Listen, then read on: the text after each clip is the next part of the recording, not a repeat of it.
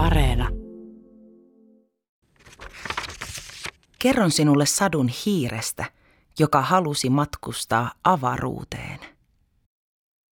Tiedätkö, miltä tuntuu olla painoton? No en minäkään, mutta haluaisin tietää.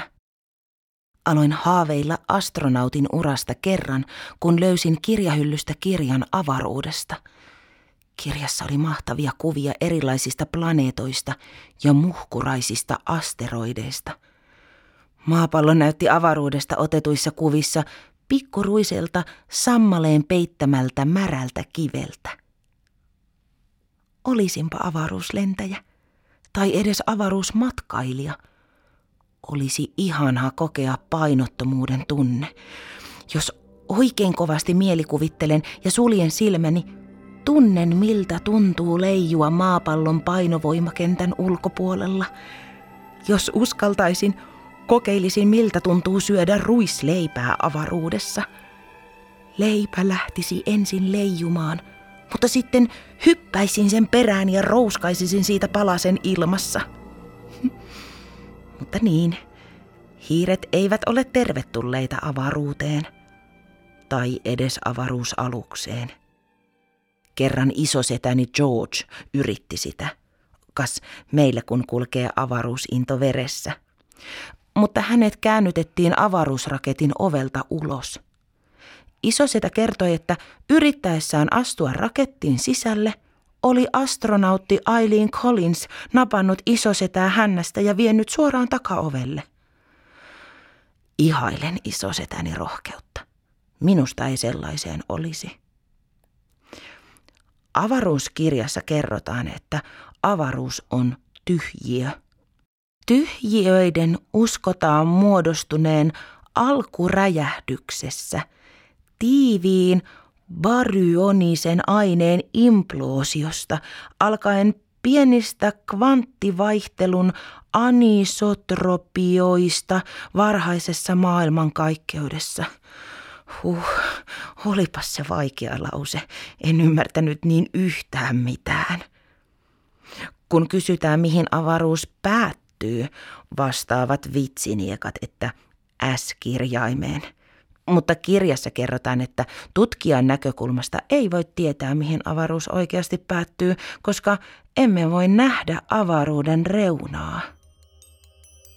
Kun nostan katseeni taivaalle, näen kaikki ne tutut tähdet, jotka joka ilta tuijottavat minua taivaalta.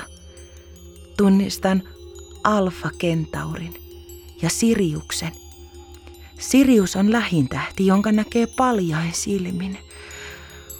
Uskomatonta ajatella, ettei avaruuden kokoa voi nähdä, eikä oikein edes kuvitella. Oho, en huomannut, että olin nakertanut jännityksissäni kirjankulman rikki. Opin kirjasta myös sen, että avaruuslentäjiä kutsutaan astronauteiksi, kosmonauteiksi taikonauteiksi tai spationauteiksi. Mutta jos minä lentäisin avaruuteen, miksi minua kutsuttaisiin? Olisinko hiirinautti vai sellainen emmentaalinautti, josta röllikin on laulanut? Luettuani avaruuslentäjien tarinoita rohkaistuin ja päätin, että jos hiiret joskus pääsevät avaruuteen, minä olisin varmasti mukana. Kuvittelin ylleni hiirinautin univormun, jossa kypärä on tehty niin, että korvat mahtuvat varmasti mukaan ja siima häntä sujahtaa turvallisesti puvun suojaan kuin imurin letkuun. Raketin täytyy lähteä tosi lujaa maasta, jotta sen vauhti riittää avaruuteen asti. Aika jännittävä ajatus. Mutta tuntuukohan sellainen nopeus tällaisesta pienestä hiirestä miltään? Jos tuntuukin, Säästiköhän komentaja Collins setäni sellaiselta hurjalta kokemukselta ihan kiltteyttään? Olen varma, että minut hän ottaisi kyytiin. Voihan olla, että sedän avaruuspuku ei vain ollut komentajan mielestä riittävän hyvä. Ehkä ei myöskään ole vielä kehitetty astronauttitestejä hiiriä varten, niin siinäkin mielessä avaruuspuvun sopivuus on erityisen tärkeä. Hienosti sanottuna suorastaan prioriteetti. Entäs sitten, kun raketista hypättäisiin tutkimaan uutta planeettaa? Voisin olla siinä kovasti hyödyksi, sillä mahdun kaikenlaisiin maanrakoihin, joihin isommilla astronauteilla ei ole pääsyä. Mikäli jonkin planeetan emmentaalipitoisuus täytyisi saada pikaisesti selville, olisi se minulle pikkujuttu. Sitä emmentaalia voisi sitten testailla kotimatkalla lisää. Ruisleipää vaan pitäisi osata säästellä sinne asti, niin osaisi kertoa, kuinka ne sopivat yhteen. Luulisin, että tällaisten hieman pienimuotoisempien avaruustutkimusten tekeminen sopisi meille hiirille mainiosti. Suuret teoriat ja hankalat lauseet voi sitten huoletta jättää isommille astronauteille. Vielä siitä painottomuudesta.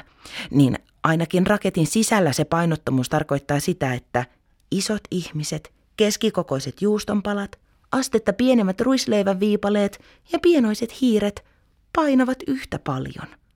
Jos juustoa haalisi mukaan kuitenkin vähän liikaa, voisi sitten ehkä ilmakehään palaamisen myötä hitusen harmittaa se kimpaleiden raahaaminen, kun ne yhtäkkiä painaisivatkin moninkertaisesti.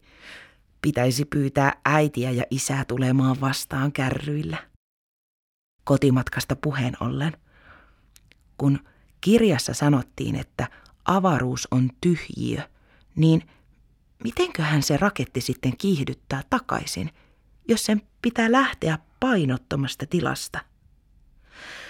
Paljon en näistä asioista vielä ymmärrä, mutta kyllä se avaruuteen lähtö kuulostaa vähän helpommalta kuin sieltä palaaminen maanpinnalle. Muuten se Eileen Collins, jonka isosetäni George tapasi, oli ensimmäinen nainen avaruussukkulan komentajana ja pilottina – Olisipa George päässyt sinne lennolle mukaan. Hänestä olisi tullut osa avaruushistoriaa.